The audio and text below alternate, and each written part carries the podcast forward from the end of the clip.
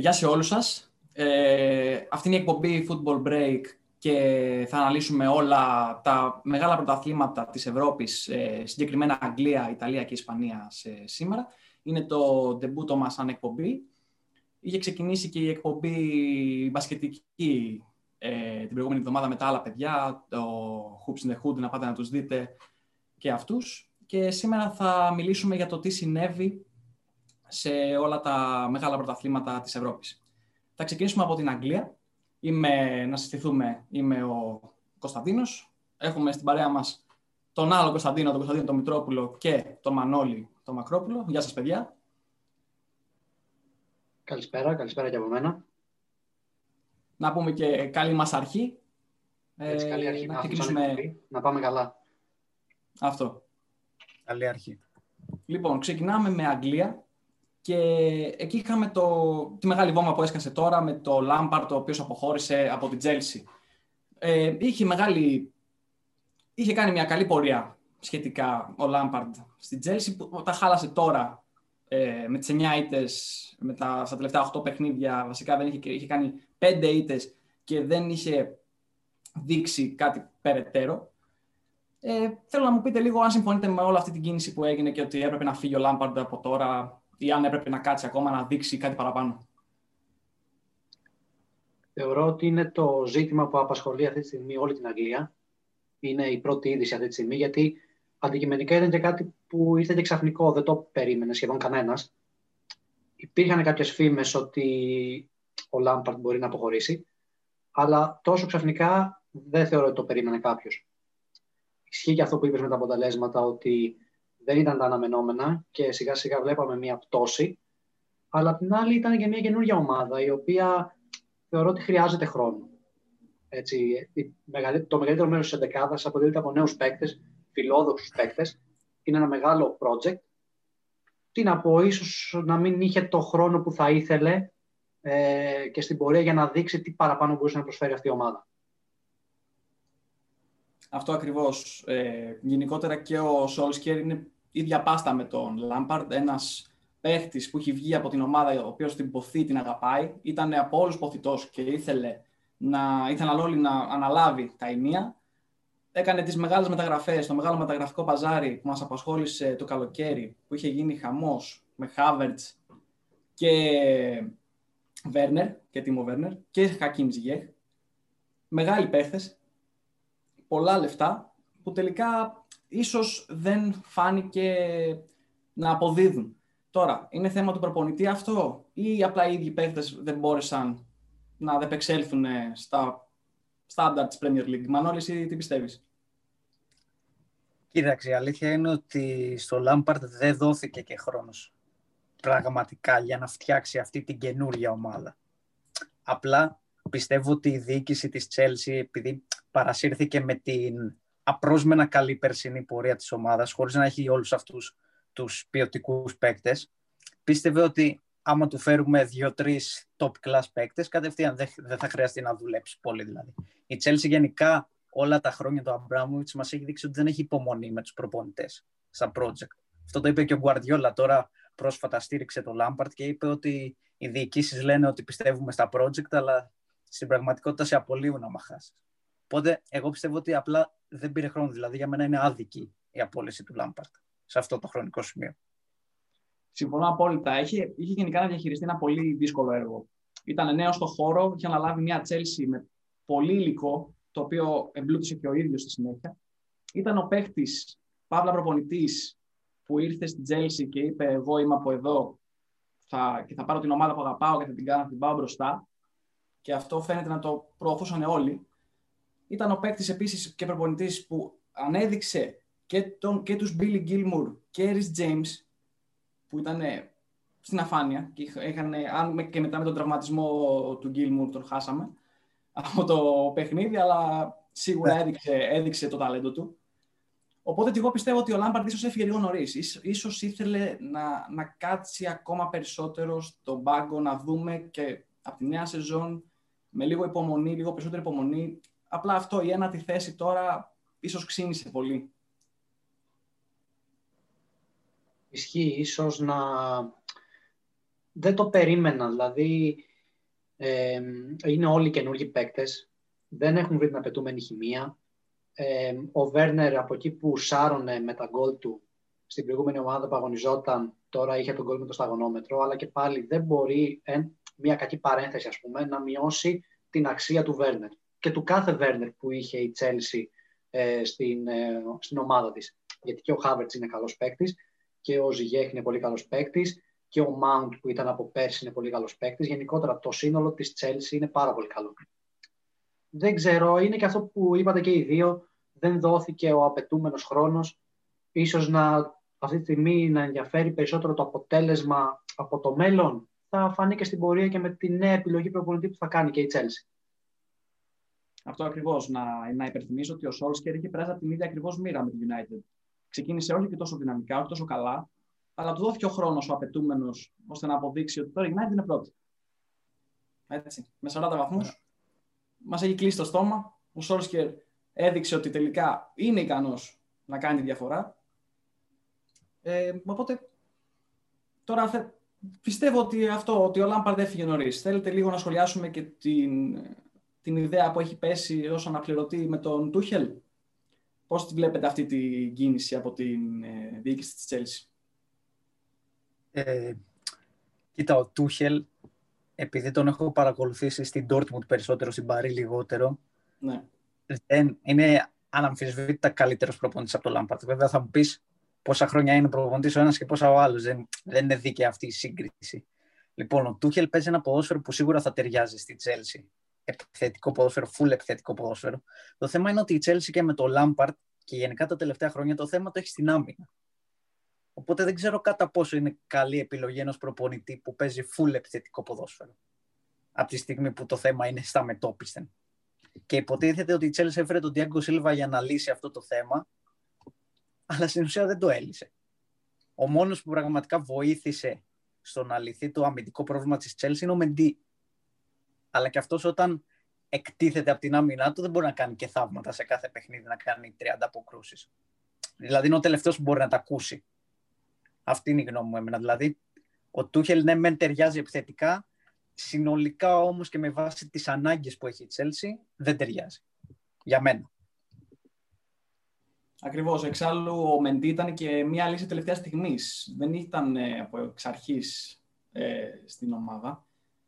Οπότε φάνηκε ναι ότι απέδειξε πολύ περισσότερο ότι αυτός κράταγε όλη την άμυνα της ομάδας και τα clean sheet που προήλθαν από αυτόν. Γενικότερα έχεις τους πάλιουρες, τον Αυπιλικουέτα και εντάξει και το Ζουμά έχει κάνει, που έχει κάνει καλά παιχνίδια. Αλλά ναι, δεν ήταν αρκετό. Δεν ήταν αρκετό για να χαρακτηριστούν τα, μεστόπ, τα μετόπιστεν της Chelsea ως καλά. Ήταν καθαρά και είναι επιθετική ομάδα. Ίσως Οπότε... και τα τόσα πολλά λεφτά που ξοδεύτηκαν για τις μεταγραφές να, εντός εισαγωγικών να φούσκωσαν και λίγο και τα μυαλά ότι τώρα ok, okay, μπορούμε να πάμε να χτυπήσουμε και τον τίτλο τόσο γρήγορα. Αυτή τουλάχιστον είναι η δική μου άποψη. Και λίγο αυτό να τους έφερε μια παραπάνω πίεση σε παίκτες που δεν είναι και τόσο να πεις έτοιμοι κατευθείαν να πάρουν τον τίτλο. Ίσως και αυτό να τους επηρέασε. Όπως και τον ίδιο τον Λάμπαρντ να τον επηρέασε, γιατί και αυτός όπως είπαμε δεν είναι τόσο έμπειρος. Ε, μπορεί να έπαιξαν πολλά ρόλο και σε αυτή την αγωνιστική πτώση της Chelsea. Ναι, ήταν νέοι παίχτες με ένα νέο προπονητή μαζί. Αυτό. Δεν μπορείς να έχεις την απέτηση να πάει τόσο καλά. Εντάξει, όλοι λένε δεν είναι η Chelsea αυτή και δεν της αξίζει αυτή η θέση. Ωραία. Δώσ' της λίγο χρόνο για μένα και μπορεί να, να σε διαψεύσει. Μπορεί να, το πάθος το ίδιο που έχει ο Λάμπαρντ να βγει στην επιφάνεια. Τώρα το τι μελγενέστε θα δούμε με τον ε, Τούχελ είναι οριστικό. Ο Λάμπαρτ πλέον αποτελεί παρελθόν για τους μπλε. Οπότε θα δούμε πώς θα, τι θα ακολουθήσει στη συνέχεια. Ε, Πάμε όμως λίγο... Πες, πες μου, ναι, πες. Ε, έχει ακουστεί και ο Αλέγκρι, δηλαδή για τον Τούχελ δεν είναι στα... Ναι, να πούμε, ναι, δεν είναι σίγουρο ακόμα, είναι αυτό που ακούγεται περισσότερο. Ναι, είναι και ο Αλέγκρι, ο οποίος είναι ένα μισή χρόνο ανενεργός στην ουσία από τότε που έφυγε από τη Juventus. Πιστεύω θα ήταν καλύτερη επιλογή ο Αλέγκρι, γιατί ο Αλέγκρι δίνει και μια βάση στην άμυνα, αυτό που έλεγα και πριν. Δεν ξέρω τώρα, σαν ονόματα θα μου πεις Τούχελ, ο Τούχελ πουλάει, ο Τούχελ το ένα, το άλλο και η Τσέλσι λειτουργεί λίγο έτσι.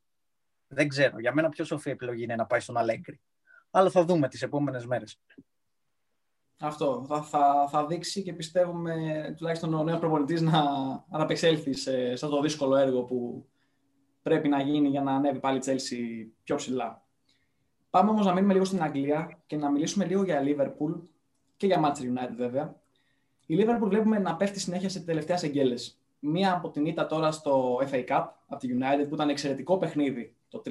Έδειξε δηλαδή μέταλλο εκεί η Liverpool σε αντίθεση με το 0-0 που είχαμε στο πρωτάθλημα, το οποίο ήταν ζώρικο παιχνίδι να το παρακολουθήσεις, αν θέλετε την άποψή μου. Παίξανε και δύο αμυντικά, ήταν όμως κομβικό παιχνίδι και δεν πήραμε καθόλου θέαμα. Και ήταν και το μεγάλο μπαμ το 0-1 με την Burnley. Που εκεί η Liverpool έχασε αυτό το προβάδισμα, έχασε την καλή της θέση στο, στο πίνακα. Ε, θέλω να μου σχολιάσετε, αν μπορείτε, το... σε τι κατάσταση τώρα είναι αυτή που βρίσκεται η Liverpool, τι άλλο μπορεί να αλλάξει ας πούμε, για να επανέλθει και το... αν η United μπορεί να μείνει στην κορυφή με... και να συνεχίσει να διεκδικήσει σταθερά το πρωτάθλημα. Να πούμε ότι αυτά τα δύο μάτς που παρακολουθήσαμε ήταν τα δύο άκρα, έτσι. Πραγματικά από τη μία ήταν αυτό που δεν βλεπότανε, που κουραζόσουν να βλέπεις, και το άλλο ήταν το ακριβώς αντίθετο που έμπαιναν πολλά γκολ, είχε περισσότερη δράση. Ε, η Λίβερπουλ όντως έχει πέσει και αυτή. Βέβαια έχει επηρεαστεί και από, τις, ε, πολλές, από τους πολλούς τραυματισμούς. Φαίνεται και η απουσία του Φαν Ντάικ ειδικά, αλλά και γενικότερα είχε πολλούς τραυματισμούς φέτος. Πολλοί παίχτες τραυματίστηκαν και ο Αλκάνταρα ενώ είχε ξεκινήσει πολύ δυνατά στη συνέχεια τραυματίστηκε κι αυτός.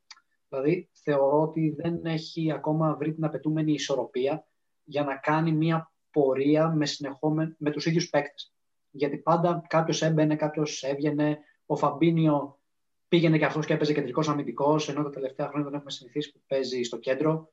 Ήταν πολλές οι αλλαγές. Τώρα από την άλλη, United πραγματικά από το πουθενά ε, έρχεται πρώτη στη βαθμολογία της Premier League. Το υλικό της εννοείται πως είναι πολύ καλό και ο Μπρούνο Φερνάντες που κάνει εξαιρετική χρονιά και στην ουσία έχει αναγεννήσει τη United αλλά γενικότερα το υλικό της είναι πάρα πολύ καλό. Δεν... Η εικόνα της ίσως σε κάποια μάτια είναι αυτή που είναι λίγο περίεργη και λες ότι πώς είναι δυνατόν αυτή η ομάδα να βρίσκεται πρώτη. Αλλά θεωρώ ότι είναι η συγκυρία έτσι που και αυτή την έχει βοηθήσει και είναι στην πρώτη θέση. Αυτό ακριβώς. Ε, συμφωνώ εν μέρη. Με το τελευταίο σκέλος ειδικά συμφωνώ πολύ. Εγώ πιστεύω ότι στην πραγματικότητα η United έχει αυτό που λέμε το ψυχολογικό μπουστάρισμα αυτή τη στιγμή. Δηλαδή βλέπει ότι παίρνει τα παιχνίδια με τον, με τον άλλο τρόπο και η ψυχολογία παίζει τεράστιο ρόλο στον αθλητισμό όπως ξέρουμε. Σαφώς έχει καλό υλικό, αλλά κατά τη γνώμη μου δεν νομίζω ότι μπορεί, όχι να αντέξει στη διεκδίκηση μπορεί, να πάρει το πρωτάθλημα πιστεύω ότι δεν μπορεί. Δηλαδή δίνω περισσότερες πιθανότητες στη Liverpool, αν με ρωτήσεις, παρά στη United. Η Liverpool αυτό που έχει πάθει νομίζω είναι προφανές. Έπαιζε για δύο-δυόμιση χρόνια στα κόκκινα. Πήγε ένα πρωτάθλημα, το χάσε με 97 βαθμούς. Το άλλο πρωτάθλημα το πήρε με 99. Πόσο του πήρε. Πήρε το Champions League. Ήρθαν οι τραυματισμοί, ήρθε ο Βαντάικ, ήρθε ο Βαϊνάλντουμ, ο ένας, ο άλλος, ο Τσάμπερλιν, η κορονοϊή, τα πάντα. Η ομάδα λίγο κάπου το χάσε. Είναι δύσκολο για, για τον οποιονδήποτε, για τον Γκλοπ που είναι πλέον ένας από τους κορυφαίους. Είναι δύσκολο να διαχειριστεί μια τέτοια κατάσταση. Και πλέον νομίζω για τη Λίβερπουλ αυτό που χρειάζεται είναι να κάνει ένα σερί με τον ένα με τον άλλο τρόπο να πάρει δύο-τρία παιχνίδια, να πάρει αυτή την ψυχολογία που είπα και για τη United. Αλλιώς δεν νομίζω. Νομίζω ότι μπορεί να μείνει εκτός διεκδίκησης από τον επόμενο μήνα κιόλας. Αν συνεχιστεί αυτό το τεφορμάρισμα που βλέπουμε τώρα. Αυτό ακριβώς και γενικότερα το παιχνίδι με την Bentley το, ε, ήταν και ένα. Σταμάτησε ένα σερί 68 νικών μέσα στο Anfield. Δηλαδή ήταν ιστορικό αυτό το παιχνίδι με το 0-1. Το οποίο έληξε απλά με ένα πέναλτι στο, μετά το 80 και έληξε ένα μεγάλο σερί της Liverpool στο Anfield, ένα ιστορικό σερί. Αυτό που είχε κάνει ο Κλόπ και κατά την άποψή μου, αν και του βγήκε, απλά πόσο θα συνεχίσει να του βγαίνει, είναι ότι έχει μείνει με το ίδιο ρόστερ. Έχει κάνει τις μεταγραφές του και με τον Αλκάνταρα. Ε, γενικότερα που έχει προσθέσει πάρα πολλά στην ομάδα, όσο έχει παίξει, αν και τα στατιστικά του σε κάθε παιχνίδι που έχει ξεκινήσει δεν έχει πάρει νίκη ακόμα, σε όσο έχει ξεκινήσει ο Αλκάνταρα, αλλά τέλος πάντων. Ε, έχει κάνει πολύ. Έχει αναλωθεί στο ίδιο το υλικό που έχει, που είναι με ένα αποτελεσματικό, αλλά αυτό πόσο θα είναι. Δηλαδή, ήρθαν οι τραυματισμοί τώρα, ήρθαν όλες οι συγκυρίες και φάνηκε τελικά ότι έπρεπε να γίνει. Δηλαδή, και ο Μιναμίνο που είχε έρθει να βοηθήσει, μερικές δεν φαίνεται ότι ακόμα δεν είναι τόσο έτοιμος. Πρέπει να δούμε πόσο μπορεί ακόμα αυτή η ομάδα να κρατάει, να κάνει αυτό το μπαμ που είπες και εσύ Μανώλη, να πάρει ένα ψυχολογικό μπουστάρισμα για να βγει πάλι μπροστά. Ε, και να δούμε πάλι, να δούμε να κοντράρει και τις μάτσε δύο, μεγάλο, δύο μεγάλες ομάδες. Δηλαδή, η Manchester United είναι πρώτη με 40 βαθμούς, αλλά ενδιάμεσα με 38. Μοιράζονται η Leicester και η Manchester City. Μην τις ξεχνάμε. Έχουν επιστρέψει. Είναι εδώ. Η Leicester δηλώνει παρόν. Η Manchester City έχει γυρίσει ξανά και λέει: Είμαι και εγώ εδώ. Ε, είμαστε να διεκδικήσουμε τον τίτλο. Η Liverpool είναι λίγο πιο πίσω. Το επόμενο παιχνίδι της είναι. Θα είναι τεστ γιατί είναι με την Tottenham, η οποία είναι ακριβώς από κάτω και παραμονεύει. Οπότε έχουμε πολύ ψωμί ακόμα. Ε, μένει να δούμε. Μένει να δούμε. Η οποία, ε, τότε, ναι. η οποία τότε να μην είναι από τη Λίβερπουλ πίσω ένα βαθμό και με ένα μάτς λιγότερο. Οπότε καταλαβαίνει κανείς τι σημασία έχει αυτό το παιχνίδι. Γιατί ναι. τότε να πολλοί την έχουν ξεγράψει, αλλά σε μια τέτοια χρονιά δεν νομίζω ότι μπορείς να ξεγράφεις κάποιον οριστικά από Γενάρη μήνα. Σίγουρα, σίγουρα δεν μπορείς να ξεγράφεις ειδικά έτσι όπως είναι η φετινή Premier League με τόσες εκπλήξεις που έχουν γίνει και με τόσες αλλαγές, εννοείται πως δεν μπορείς να ξεγράψεις κανέναν. Το ήθελα να πω εγώ. Αυτό φάνηκε επίσης και στο κύπελο που είχαμε το τρομερό αυτό παιχνίδι με τη United και τη Liverpool. Ότι πέρα από το, αυτό που είπες και εσύ, Κωνσταντίνα, ότι ο Μπρούνο Φερνάντες έχει αλλάξει όλη τη United, την έχει, την έχει πάει πολύ μπροστά. Και Rashford και Greenwood επιστρέψανε και λένε και με καταπληκτικές συνεργασίες δείξαν ότι τι είναι ικανή αυτή η παίχτες, το, το υλικό της, της United και δείξανε και ένα εκπληκτικό παιχνίδι. Βέβαια, ήρθε και ο Σαλάχ με το Φιρμίνο πάλι με δύο γκολ του Σαλάχ, δύο στο Φιρμίνο, έδειξε ότι η Liverpool όταν θέλει μπορεί και είναι εδώ και θέλει σίγουρα αυτό το, αυτή την ενίσχυση στη, στο παιχνίδι της. Αλλά τελικά πάλι η United αποδείχθηκε ότι ήταν καλύτερη και νίκησε με το απευθεία φάουλ του Φερνάντες στο τελευταίο, στο, μετά, στο 80, θυμάμαι που ήταν κάπου εκεί νομίζω, διορθώστε με, που με εξαιρετικό τρόπο πάλι πήρε την νίκη. Δηλαδή δεν βρίσκει πουθενά το πάτημα η Liverpool. Αυτό που θέλει. Ίσως αυτό το παιχνίδι με την Tottenham είναι το πιο κρίσιμο όπως είπαμε και μετά από εκεί θα φανεί η πορεία της στη συνέχεια στο πρωτάθλημα. Ίσως ε, το match με τη United ε, για το πρωτάθλημα μιλάω, που ήρθε 0-0, να ήταν και εκεί μια ευκαιρία να κάνει μια επανεκκίνηση. Αλλά τελικά αποδείχθηκε, αλλά δεν τα κατάφερε. Έτσι, και ήταν και κακό μάτς, το οποίο τελικά βόλεψε και τη United έτσι όπως πήγε. Έτσι. Ε, τη βοήθησε και βαθμολογικά, αλλά δεν πιέστηκε και υπερβολικά. Έτσι. Ε, και μετά ήρθε και αυτό το μάτς στο FA Cup που πήρε για την νίκη και την πρόκληση και απέκλεισε τη Liverpool. Αυτό ακριβώς. Αυτά νομίζω είχαμε να πούμε για Αγγλία. Καλυφθήκαμε. Ε, σίγουρα είμαστε συνέχεια σε αναμονή γιατί όλα είναι ρευστά. Πάμε τώρα σε ένα, στην Ισπανία, όπου εκεί τα πράγματα είναι λίγο πιο ξεκάθαρα. Η Ατλέτικο έχει ένα συν 7, άνετη, χαλαρή και με παιχνίδι λιγότερο. Δηλαδή μπορεί να το κάνει ακόμα και με συν 8 ή με συν 10 να φτάσει. Σίγουρα φαίνεται πολύ μπροστά και έτοιμη να πάρει τον τίτλο. Πιστεύετε μπορεί να αλλάξει κάτι αυτό από τις επακόλουθε ομάδες, ε, τη Ρεάλ ή την Παρσελώνα, που είναι 40 και 37 βαθμούς αντίστοιχα πίσω; Μπορεί να γίνει κάτι διαφορετικό; Ποια είναι η άποψή σας, Μανώλη. Ε, κοίτα. Η Ατλέτικο φέτος δεν είναι ότι είναι εξαιρετική. Δηλαδή αυτό το συν 7 ή το συν 10 δεν μπορεί να το βλέπει κάποιος και να πει παίζει μπαλάρα ή δεν ξέρω τι να σκεφτεί. Απλά είναι η συγκυρία. Δηλαδή, η Μπαρσελόνα και η Ρεάλ είναι πολύ κακές φέτος. Δεν είναι ότι η Ατλέτικο είναι εξαιρετικά καλή. Είναι, υπάρχει μια βελτίωση. Και αυτή για μένα Λουίς Σουάρες και Ζωάο Έλιξ. Οι οποίοι καταφέρανε με τον ερχομό του Σουάρες από το Σεπτέμβριο μέσα σε 4-5 μήνες να βρίσκονται με κλειστά μάτια οι άνθρωποι. Δηλαδή, πρωτοφανή πράγματα. Ε, η Ατλέτικο παίζει το κλασικό της παιχνίδι, δεν έχει αλλάξει κάτι. Απλά με την προσθήκη του Σουάρες έχει πάρει και τα γκολ και τις δίνουν τις νίκες. Αν δεις οι, οι νίκες είναι όλες οριακές. Εκτός από εχθές που κέρδισε με δύο γκολ διαφορά, όλες οι νίκες είναι στο 2-1, στο 1-0, έτσι. Όπως πάντα, τσούλο σημειώνει. Ε, Για τη Real και για την Barcelona, όπως είπα, είναι πολύ κακές και οι δύο. Πολύ κακές. Η Real βέβαια έχει τη δικαιολογία του γηπέδου, ότι φτιάχνουμε το γήπεδο, δεν μπορούμε να διαθέσουμε χρήματα σε μεταγραφές. Έχαμε τον Αζάρ τραυματία, το ένα το άλλο. Η Μπαρτσελώνα δεν ξέρω τι δικαιολογία μπορεί να βρει. Πραγματικά, όποιος είναι φίλαθλο τη Μπαρτσελώνα, δεν ξέρω. Είναι ίσως η χειρότερη του χρονιά. Δεν νομίζω ότι μπορεί να αλλάξει κάτι. Δηλαδή, δεν μπορεί Ατλέτικο αυτό το συν 7 να το χάσει με κάποιο τρόπο για μένα. Και ακόμα και αν το χάσει, δεν μπορούν οι άλλες να κάνουν το απόλυτο για να τη φτάσουν. Οπότε αυτό που μένει πλέον να δούμε στην Ισπανία είναι η διεκδίκηση του δεύτερου. Δεν νομίζω να αλλάξει κάτι κι εγώ. Εξάλλου, όπως είπες, μόνο αυτό το παιχνίδι κιόλας με την Βαλένθια ήταν λίγο διαφορετικό, που έγινε και ανατροπή, γιατί η Βαλένθια προκρίθηκε και με γκολάρα κιόλας ε, ναι. από τον Ράτσιτς.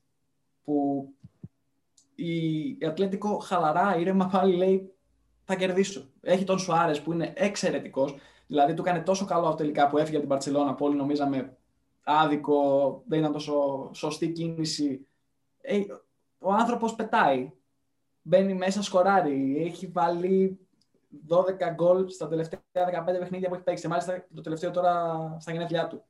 Δεν, είναι παντού, δεν σταματάει. Δείχνει ότι μπορεί να κάνει πάρα πολλά ακόμα, ότι ακόμα είναι από τους κορυφαίους επιθετικούς στον πλανήτη. Οπότε, με, με τον Όμπλακ πάλι στο κάτω τα δοκάρια που τον θεωρώ εγώ προσωπικά τον καλύτερο μαδοφύλακα αυτή τη στιγμή, πιστεύω και ας κάνει αυτά τα λίγα τα αποτελέσματα αυτά που δεν μπορεί να την αντιπροσωπεύουν, όπως είπες, για Σιμεώνε, σχολή και έτσι, σίγουρα δεν, δεν το χάνει. Μάλλον δεν το χάνει το πρωτάθλημα. Ε, εσύ, Κωνσταντίνε, τι πιστεύεις; Εγώ πιστεύω ότι πάνε και, και ότι επειδή ο Σιμεώνε είναι πάρα πολλά χρόνια στην Ατλέντικο πόσο γρήγορα κατάφερε και βοήθησε και το Σουάρες να μπει σε αυτό το κλίμα της ομάδας. Όπως είπατε και εσείς, πάρα πολύ γρήγορο ο Σουάρες βάζει γκολ, αυτά που μερικές φορές έλειπαν και στον Ατλέντικο, οπότε την έχει βοηθήσει. Ε, και εγώ πιστεύω ότι το πρωτάθλημα μπορεί και να έχει κρυθεί. Η Ατλέντικο είναι πολύ δύσκολο να το χάσει. Ε, όσο για τις άλλες δύο ομάδες, ε, η μία πραγματικά είναι λίγο χειρότερη από την άλλη, για διαφορετικούς λόγους η κάθε μία. Η Real, όπως είπε και ο Μανώλης, έχει το γηπαιδικό και έχει ρίξει ένα μεγαλύτερο βάρος εκεί, αλλά και πάλι δεν, δεν μπορούμε να εστιάσουμε μόνο εκεί. Πρέπει να δούμε και την κακή αγωνιστική εικόνα που έχει, έτσι. Γιατί όντως σε μερικά παιχνίδια η εικόνα της είναι κακή. Ε, διάβασα ότι το καλοκαίρι πρόκειται να γίνουν πολλές αλλαγές. Μένει να δούμε και στην πράξη αν θα γίνει αυτό. Ε, η Μπαρσελόνα όντως είναι η χειρότερη των τελευταίων ετών. Ε, η αλλαγή προπονητή με τον Κούμαν που έχει έρθει από την αρχή της σεζόν δεν ξέρω κατά πόσο έχει βοηθήσει. Ε, μίσος ε, και αυτή περιμένει τις εκλογές που πρόκειται να γίνουν για να κάνει μια αλλαγή σελίδας. Δεν είναι τόσο κακό για μια ομάδα και ας πρόκειται για το μέγεθος της Μπαρσελόνα να κάνει μια κακή χρονιά. Έχει εξάλλου τα αποθέματα να το γυρίσει και από τη νέα σεζόν να φανεί ακόμα πιο δυνατή. Το θέμα είναι αν θα μπορέσει να γίνει αυτό. Ναι. Ε, θα ήθελα λίγο την τοποθέτηση του Μανώλη, μιας και είναι φαν της Μπαρσελόνα και ο ίδιος είπε ότι οι φίλαθλοι πλέον της Μπαρσελόνα πονάνε λίγο. Και θα ήθελα λίγο να σχολιάσουμε το ότι έχει βέβαια καιρό να χάσει η Μπαρσελόνα. Έχει κάνει ένα αίτητο. Ε, το παιχνίδι με την Έλτσε το κέρδισε εν απουσία του superstar του Μέση. Με και τον Ντεγιόν πάλι να σκοράρει θα ήθελα λίγο να, να μου πεις πώς βλέπεις την Μπαρτσελώνα στο μελλοντικά, γιατί πλέον ο Μέση, όπως φαίνεται, δεν, δεν είναι η ίδια πάστα, όπως πούμε η Κριστιανό Ρονάλντο ή η Μπράιμοβιτς. Μπορεί να μην αντέξει ηλικιακά πολύ. Βέβαια αυτό είναι λίγο διφορούμενο, δεν ξέρουμε. Δικάζουμε, αλλά θα ήθελα λίγο να μου πεις πώς βλέπεις την Μπαρτσελώνα στο μέλλον, με ή χωρίς το Μέση, ας πούμε. Κοίταξε, ε, όσο αφορά το Μέση, και εγώ είμαι αυτής της άποψης. Πιστεύω ότι μπορεί να αντέξει να παίζει μέχρι τα 40 του, πούμε. Ενώ για τον Κριστιανό θα υπέγραφα ότι θα το κάνει. Είναι λόγω δουλειάς, λόγω σώματος κτλ.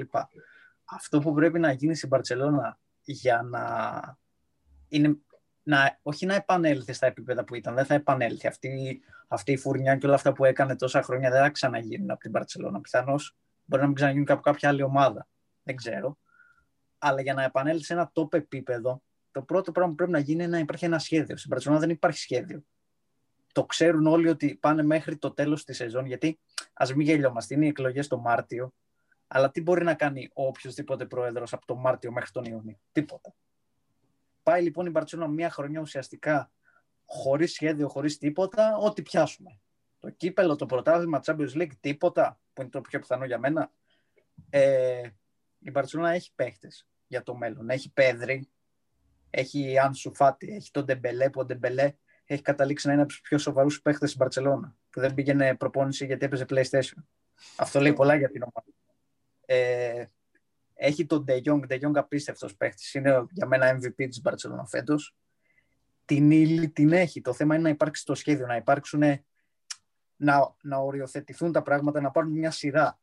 Ότι είναι αυτός ο προπονητής και δεν τον αλλάζουμε επειδή έχασε 8-2 από την Bayern ή επειδή δεν βάζει, ξέρω εγώ, τον Griezmann και βάζει τον Braithwaite, όπως ακούγεται τώρα για τον Κούμαν. Να υπάρξει ένας αθλητικός διευθυντής σοβαρός, γιατί στις ομάδες ένα από τα πιο βασικά στελέχη είναι ο αθλητικός διευθυντής. Αυτός δηλαδή που έρχεται σε επαφή με παίκτες, με προπονητή και με διοίκηση, που κάνει τη διασύνδεση. Και ύστερα από αυτό εγώ νομίζω ότι η Μπαρτσόνα μπορεί να επανέλθει. Το βασικό δηλαδή είναι αυτό. Μετά την εκλογή του Προέδρου να μπουν όλα σε μια σειρά. Οι παίκτες υπάρχουν. Επίσης η Μπαρσελόνα είναι η Μπαρσελόνα. Τα χρήματα, επειδή ακούγεται και για το χρέος, έχει τεράστιο χρέος, αλλά χρήματα θα βρει για να κάνει μεταγραφές σε ένα, σε δύο χρόνια. Οπότε όλα τα λεφτά για μένα είναι ο Πρόεδρος. Και τι θα κάνει ο Πρόεδρος.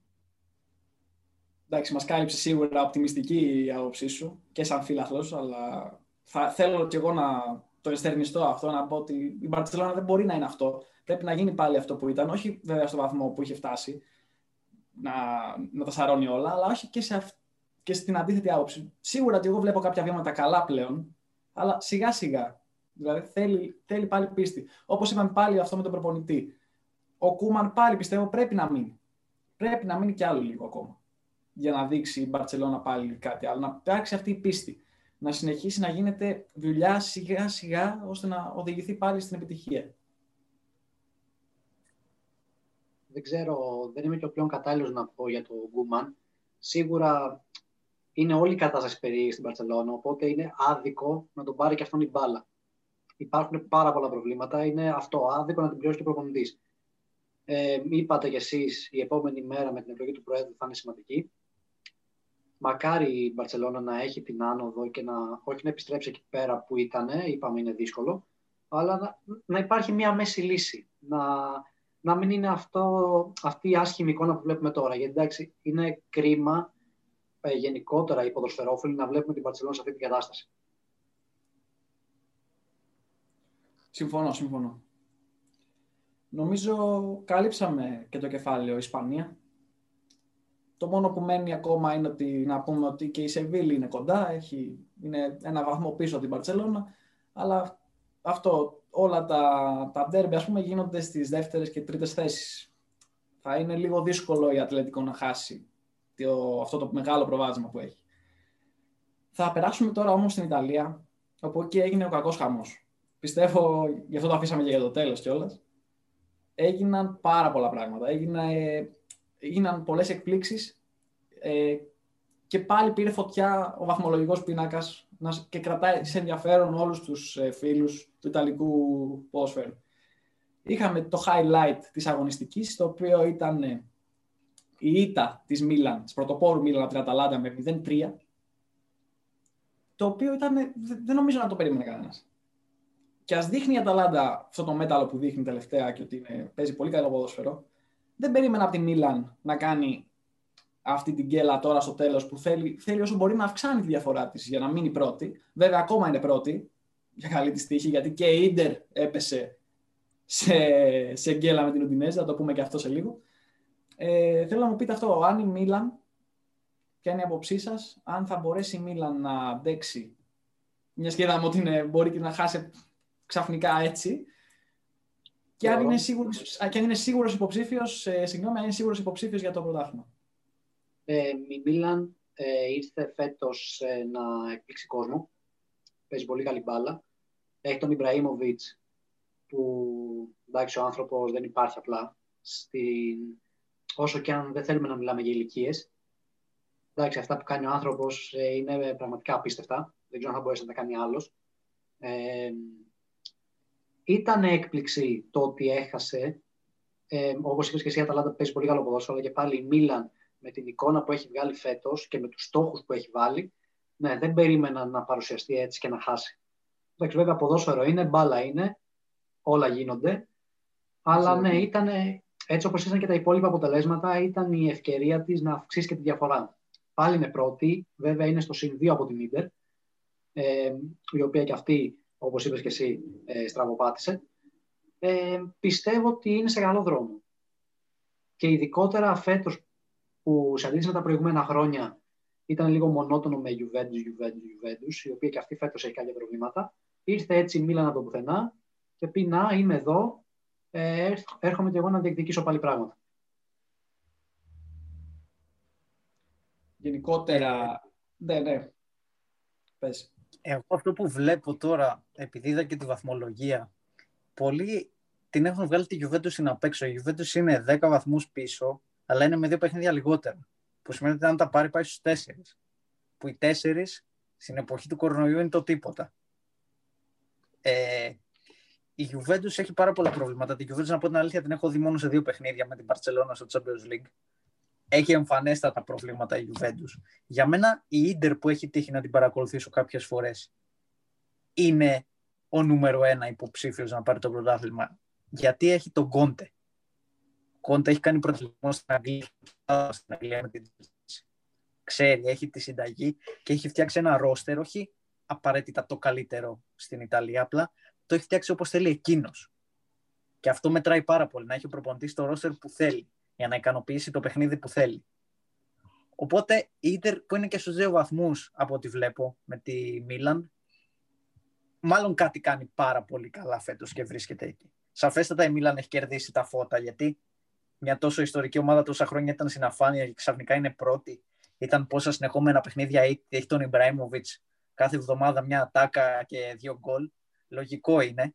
Αλλά πιστεύω δεν πρέπει να ξεγράφουμε ειδικά την Ίντερ που είναι πολύ κοντά και τη Juventus. Γιατί η Juventus είναι πρωταθλήτρια πόσα χρόνια. Μην ξεχνάμε. Έχει το μέταλλο, έχει, έχει τον Κριστιανό Ρονάλντο. Ναι, αυτό.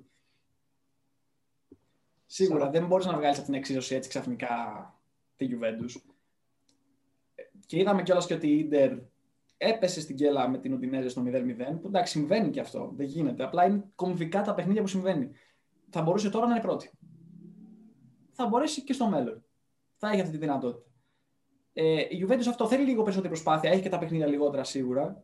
Θέλει όμως λίγη περισσότερη προσπάθεια για να του φτάσει. Πιστεύω ότι αυτό δεν μπορεί να την ξεγράψει τη Juventus. Σίγουρα δεν μπορεί να την ξεγράψει τη Juventus. Και να σημειωθεί ότι πλέον και η Αταλάντα έχει μπει με αυτή τη νίκη τώρα στην πεντάδα. Έχει έρθει και αυτή στους 36 βαθμούς ίδια με τη Juventus. Οπότε μόνο η διαφορά των γκολ τους χωρίζει σε θέση. Οπότε και η Αταλάντα ίσως να είναι μια ομάδα που πάλι δεν πρέπει να την ξεγράφουμε και απλά επειδή δεν την έχουμε στο μυαλό μας, ότι και όμως είναι εδώ και μας διαψεύδει. Ε, πέρα από όλο αυτό, είχαμε πάλι και ένα πολύ, πολύ ωραίο παιχνίδι με, τη Ρώμα, με το Ρώμα Σπέτσια. Είχαμε στο κύπελο τη Ρώμα να τρώει τριάρα και να αποκλείεται από τη Σπέτσια. Και τώρα ήταν, ήταν και λίγο παιχνίδι γοήτρου, θεωρώ ότι δεν, με βγάζει το κύπελο, αλλά στο πρωτάθλημα θα σου δείξω ότι υπάρχω, ότι είμαι, ότι είμαι η Ρώμα, ας πούμε, γιατί και η Ρώμα είναι τρίτη. Είναι κάτω από την Ίντερ. Έχει 37 βαθμούς, δηλαδή δεν γίνεται, είναι εκεί. Και έγινε πάλι ένα τρομερό παιχνίδι. Τρομερό παιχνίδι. Ε, το, μιλάω φυσικά για το 4-3 που έγινε ο χαμός, που ήταν, αν και μόνο στο πρώτο ημίχρονο ήταν 1-1.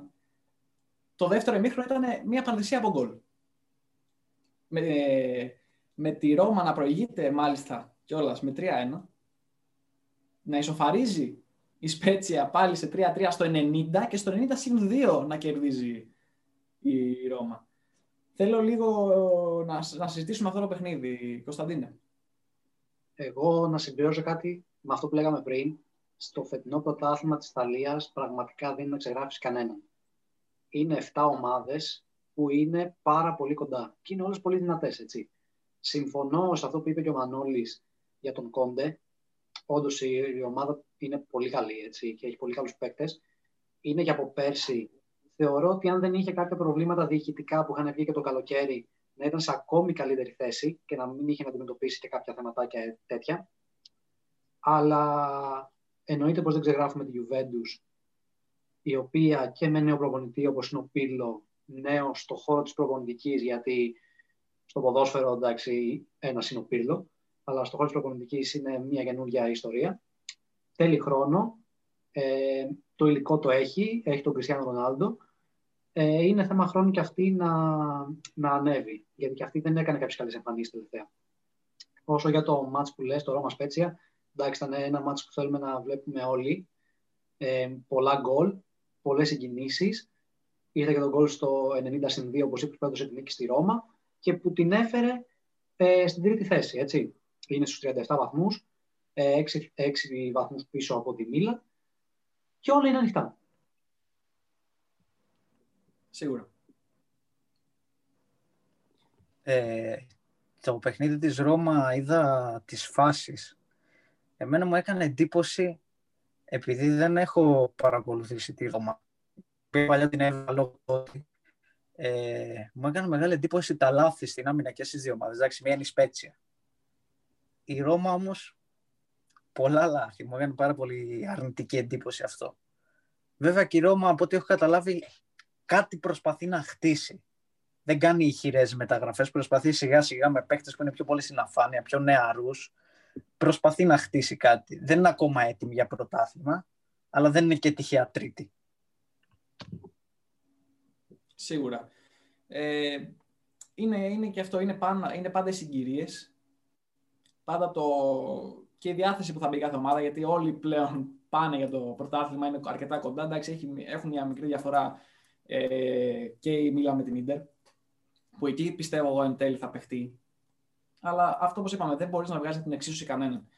Ε, μία μικρή παρένθεση πάντως ε, τώρα που είπαμε πάλι για το, και για τον Μπίρλο που είναι νέος προπονητής, πάλι γυρνάει η συζήτηση και στους νέους προπονητές, όπως είπαμε πριν και για το Λάμπαρντ, ότι ξανά εδώ με τον Μπίρλο βλέπουμε μια επιτυχημένη πορεία, ας πούμε. Ε, που, εντάξει, είναι καινούριο στο χώρο, πάλι παίχτης που πονάει την ομάδα σίγουρα. Ε, πολύ δυνατός σαν ποδοσφαιριστής, νέος σαν προπονητής, πρέπει να δοθούν ευκαιρίες. Δηλαδή, πάντα μένω σε αυτό ότι οι νέοι προπονητές δεν μπορούμε να τους κρίνουμε από μια κακή σεζόν. Σαν, και, και μάλιστα όταν αναλαμβάνεις πρώτη φορά την προπονητική. Μόνο από καθαρά αγάπη για, το, για την ομάδα και για το άθλημα. Οπότε σίγουρα η Μίλαν είναι πολύ ευχάριστη έκπληξη που παίζει αυτή την μπάλα που παίζει με τον Πύρλο στο, στον πάγκο. Η Ίντερ ξανά με τον Κόντε. Πάλι τρομερή ομάδα, τρομερό ρόστερ. Γίνονται, γίνονται πράγματα και θαύματα. Δηλαδή έχουμε, έχουμε ενδιαφέρον πλέον στο πρωτάθλημα αυτό που είπαμε στην Ιταλία. Δεν έχουμε το Juventus, Juventus αυτό το μονότονο. Ε, δεν, δεν ξέρω αν θέλετε να προσθέσετε κάτι ακόμα. Για Εγώ το... θέλω να πω είναι ότι θα είναι ωραίο μάτς στην επόμενη αγωνιστική το Αταλάντα Λάτσιο. Να δούμε και η Αταλάντα αν μπορέσει να συνεχίσει μετά από αυτό το 0-3 να δούμε αν μπορέσει να χτυπήσει και τη Λάτσιο που επίσης είναι και αυτή πολύ καλή ομάδα έτσι που έρχεται για την νίκη με τη Σασουόλο στο 2-1 ε, γενικότερα οι υπόλοιπες ομάδες έχουν πιο εύκολο πρόγραμμα δεν έχουμε ε, κάποιο άλλο τέρμπι ε, θέλω αυτό να δω την Αταλάντα με τη Λάτσιο και να δω αν η Αταλάντα μπορεί να κάνει και ένα βήμα παραπάνω για να ανέβει περισσότερο στη βαθμολογία.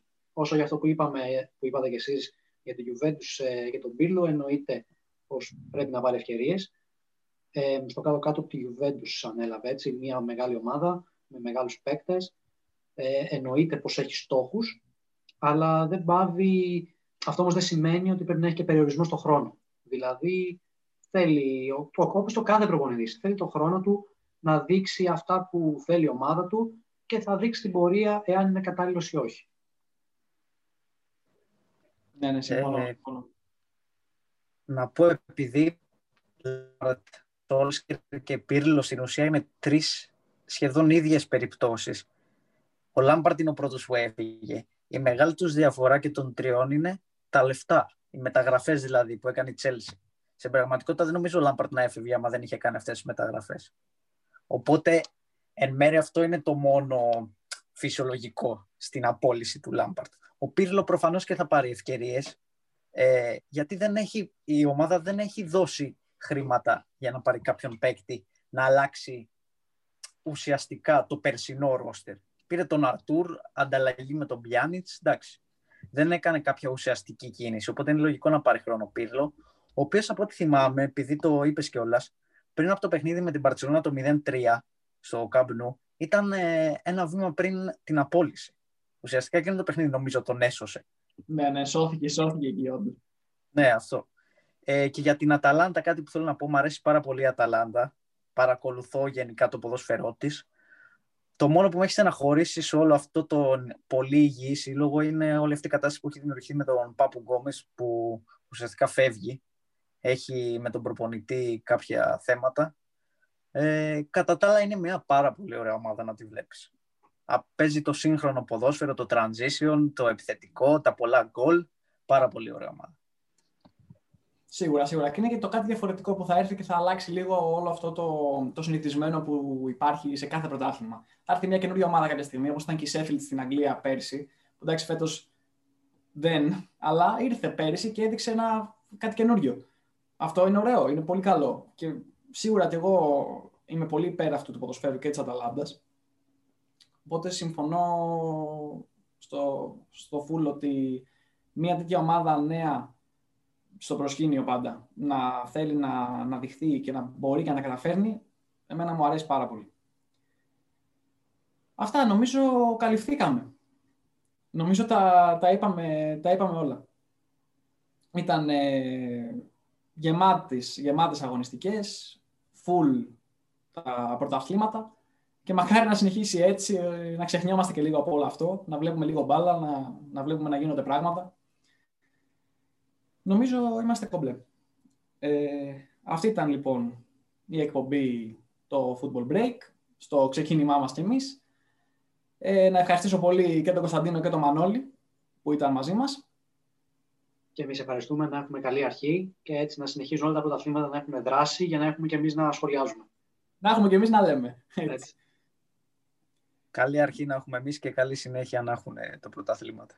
Αυτό ακριβώς. Να υπενθυμίσουμε ότι υπάρχει και η, εκπομπή για το, η αντίστοιχη εκπομπή για το μπάσκετ, το Hoops in the Hood, με, με τα άλλα παιδιά που αναλύουν τα πράγματα που γίνονται στο μπάσκετ. Ε, αυτά ήταν λοιπόν για σήμερα. Ανανεώνουμε το ραντεβού μας για την επόμενη φορά εδώ στο Football Break. Να είσαστε καλά. Γεια σας.